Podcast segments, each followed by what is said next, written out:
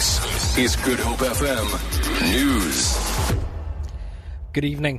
Provincial police commissioners are likely to learn their fate on Wednesday when the Police Portfolio Committee is expected to adopt a report on recommended action against them.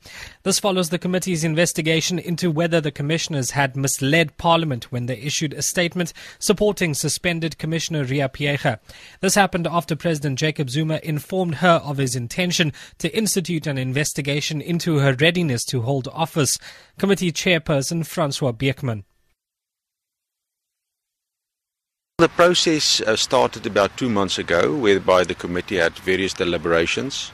Members of SAPS management were called to the committee. There was also a process in the last meeting where members gave input in terms of uh, um, possible findings. Um, this coming Wednesday at 9 o'clock, uh, members will uh, get the opportunity to look at the draft report, um, also deliberate on it, give input, and after that, we will finalize the findings as well as the recommendations. President Jacob Zuma has been accused of violating his oath of office after saying that the ANC is more important than the country. The DA wants Zuma to retract the comment and apologize, saying it's unbecoming of a president who has sworn an oath to be faithful to the country.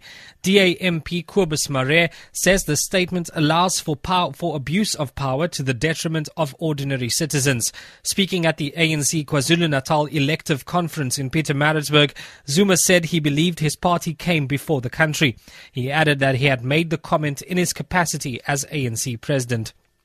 The ANC in the Western Cape has called on its branches to prioritize community issues. The party held its provincial executive committee meeting in Cape Town this weekend on its state of readiness for next year's local government elections. Provincial Secretary Faiez Jacobs says branches need to be strengthened. The key resolutions is to ensure that uh, our structures and our councillors and our public reps are grounded in the local community issues. That was a key instruction.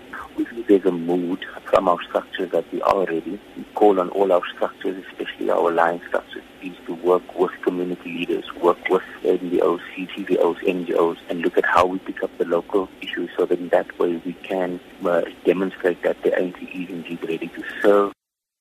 And lastly, academic and poet Adam Small and space scientist Japie van Zyl are set to receive honorary degrees from Stellenbosch University. Other, other recipients include award-winning psychologist Daniel Kahneman and statistician General Pali Lehohla. The university says veteran political analyst Sampie Terreblanche and constitutional court judge Edwin Cameron will also be recognized. For Good Hope FM News, I'm Rikshay Peterson.